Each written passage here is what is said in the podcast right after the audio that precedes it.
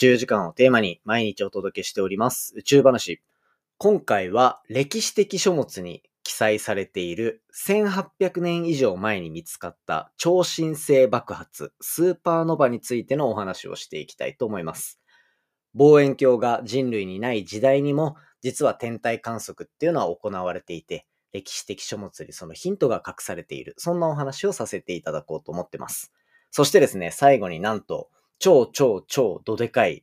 コラボの発表があります。もう日本国内トップの宇宙機関との公式コラボが決定しておりますので、最後そちらも発表させていただきたいと思います。ぜひ最後までお付き合いください。3, 2, 1, ignition. Japan. 佐々木亮の宇宙話。2022年9月17日、始まりました。佐々木亮の宇宙話。このチャンネルでは1日10分宇宙時間をテーマに、天文学で博士号を取得した専門家の亮が毎日最新の宇宙ニュースをお届けしております。ということで、本日でエピソードが711話目を迎えるというところになっておりまして、まあ毎日コツコツやっておりますが、まあこの2日前のね、配信は朝日新聞とのコラボをお届けしていたので、なんかこう生の声というか、いつもの親近感のある雰囲気っていうのは久しぶりなんじゃないかなというふうに思っております。ということで早速今日の本題行きたいなと思ってるんですが、今日の本題は、古い書物に載っている天文現象がものすごい面白いというタイトルでお話ししていきたいなというふうに思っております。でですね、今回紹介する話っていうのは、まあ、超新星爆発、英語だとスーパーノバって呼ばれるようなもので、これ何かっていうと、星が死ぬ時に起こす大爆発、大花火みたいな、そんな感じですね。まあ最後にこう、超すごい輝きを起こして、なんかこう、星としての一生を終えるみたいな、そんななんかこう、素敵な姿が見えるっていうのも星の面白さの一つではあるというような状況なんですね。で、ただ、この超新星爆発ってあんまり身近じゃないと思うんですよね。なんとなく言葉は聞いたことある。特にスーパーノヴァなんて、なんかこう、いろんなね、ネタ的な感じでというか、なんかのタイトルとかグループ名とか、そういったとこにもついてたりするじゃないですか。そういったので聞いたことあるかなと思うんですけど、こういったちょっと稀な事象、超新星爆発って呼ばれるものがですね、なんとなんと、これ1800年前、もう本当に西暦数え始めましたよぐらいのタイミングで、なんと歴史的な書物にその記録が残っているというところで、かなり注目度が高い研究になっているので、今回はこちらについて紹介していきたいと思います。まあ、この歴史的書物に残ってるっていうこと自体は別にそんなに珍しいことでもなくて、今回紹介する RCW86 って呼ばれる天体ですね。まあ、こんな名前なんか覚えなくていいんですよ。そんな中で、こういう天体が一体どこにこう記録が残ってるのかっていう話をすると、これ例えば日本の歴史的な書物だと、藤原の定家っていう方がいるんですけど、まあもう藤原家の一員ですね。いいのかなこんな表現で まあ、この方が、こう、例えば、こう、自分の歌のこう歌集みたいなのを作っていて、これ明月記っていう、まあ、日記風のエッセイなんですけど、これの中に実は宇宙空間で発見されたこう超新星爆発と呼ばれるものが実際に夜空に輝いた。つまり比較的近いところで爆発が起こったから、なんかもう夜空に満月ぐらいの大きさでブワーって明るくなったみたいなのを、もう昔の人なんて、え、何それ？みたいな感じの感覚でこう書物、日記にしたためていたというところで、まあ望遠鏡のない時代にもそういう超新星爆発って見つかってたんですよね。で、今回、この紹介しようとしてる別の爆発っていうのはもっと前、こうさっきの藤原の定家さんがやったのって1200年とかなんですけど、もっと前の西暦で言うと185年。こんな単位で見たことないですよね、西暦の数字なんてがあって、で、ここの中の、えっと、まあ、1800、違うわ。185年、西暦185年に書かれた、交換所と呼ばれる、後ろに、漢字の漢に書物の書で、交換所と呼ばれる歴史書が中国にあるんですけど、これの中で超新星爆発と思わしき、夜空にいきなり輝き出す謎の発光体っていうところを、記録されているっていうところで、これが一応人類が知っている超新星爆発の歴史の最も古いものなんですね。で、その当時、こうだから今から1800年前に、1800年、1900年ぐらい前か、に、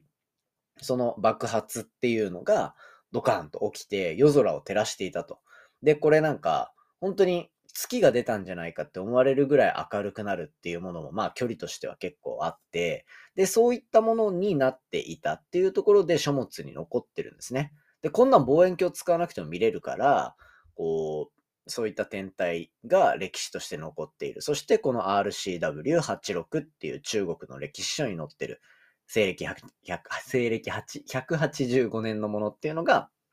まあこう歴史最古のものであるっていう状況なんですね。で、こういった爆発現象、一体どうやって起こってるのか。まあ、星が死ぬ時のなんか最後の断末魔の叫びみたいなものですよって話はしたと思うんですけど、なんとですね、こう、この爆発、両方とも、あの、さっきの藤原の定家さんが作った書物の中に残ってるものも、今回のその最古のものについても、一 A 型と呼ばれるちょっと不思議なタイプの超新星爆発なんですね。これ何かっていうと、こう、太陽みたいな星が2つぐるぐる回っている状況を想像してみてください。これが、まあ、えっ、ー、と、なんて言うんでしょうね。太陽が2つ回ってる状況って、太陽系だとあんまり考えづらいなと思うんですけど、こういうの連星って呼んでいて、こういう星って実は宇宙空間にめちゃめちゃあるんですよ。で、片方が年を取って片方がまだ元気みたいなパターンもよくあるという中で、宇宙空間には星の死骸として考えられてる白色矮星。これ先週話しましたよね。太陽がどうやって進化していくかみたいな話とか、太陽って最終的にどういう形にたどり着くのっていうと、もうなんか核融合も終わって、なんか変な塊として残りますよみたいな、燃えかすみたいな感じで。それが白色矮星っていうんですけど、そういう白色矮星と太陽みたいな星っていうのが、セットでぐるぐる回ってる天体も宇宙空間にはちらほら存在すると。で、この二つがぐるぐる回っていると、この白色矮星っていう星が、死にかけの星が重力がめちゃめちゃ強いので、その分、周りの星から、近くにぐるぐる回ってる星から、こうガスをどんどん引っ張っていく。まあ、言ってしまえばブラックホールに吸い込むみたいな状況を作って、自分の星の重さがどんどんどんどんでかくなるっていう現象が起きるんですよ。そうすると、最後、自分の重さっていうのが太陽の1.4倍とかにたどり着くと、もう重さに耐えきれなくなって、うーっドーンって爆発するみたいな。っていうような星の最後の迎え方っていうのもあって、こういうのを 1A 型超新星爆発って呼ぶんですね。まあそんな種類の爆発が実は歴史的な書物の中にいくつも残されているっていうところで、実はこういう爆発とかっていうのは注目度が高いですよっていうお話を今回お伝えしたかったんですね。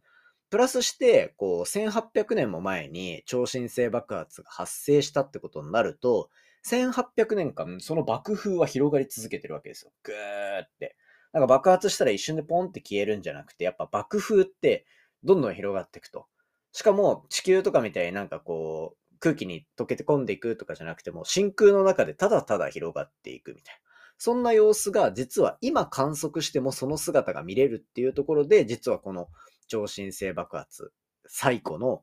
西暦185年に見つかったものっていうのは今も研究が進んでいて、その広がっていくガスの様子から新しい元素がどうやって生まれているのかとか、そういったところの研究が進んでいるので、このあたりはまたね、面白い続報が出てきたら紹介していきたいなというふうに思っております。まあなんか後半小難しい話しましたが、最終的に何が伝えたかったかっていうと、歴史的書物にも意外と天文学のヒントっていうのは隠されてるよっていう、そんなお話をさせていただいたというような状況です。はい。ということで本題以上としていきたいんですが、簡単に近況報告しようと思うと、まあ2日間の朝日新聞の振り返りとかもしたいんですけど、これですね、あの、超超超超重大発表なんですよ。明日話そうかな。ね、あの、こんだけもったいぶってあれなんですけど、あの、10月の頭に対して、こう、どでかいイベントが控えてますよと。この2ヶ月、3ヶ月の集大成みたいなものっていうのが、えっと、控えてますよって話をずっとさせていただいてたと思うんですね。で、このずっとさせていただいていたものの正体、なんととうとう今回公開できますよっていうお話になってまいりました。ということでですね、なんと宇宙話、JAXA との公式コラボが決定いたしました。パチパチパチパチパチパチということで、はい。あの、とうとうですね、日本の最高峰ですね。もう日本国内でこれ以上でかい宇宙機関ないぞっていうところまでたどり着いてしまいました。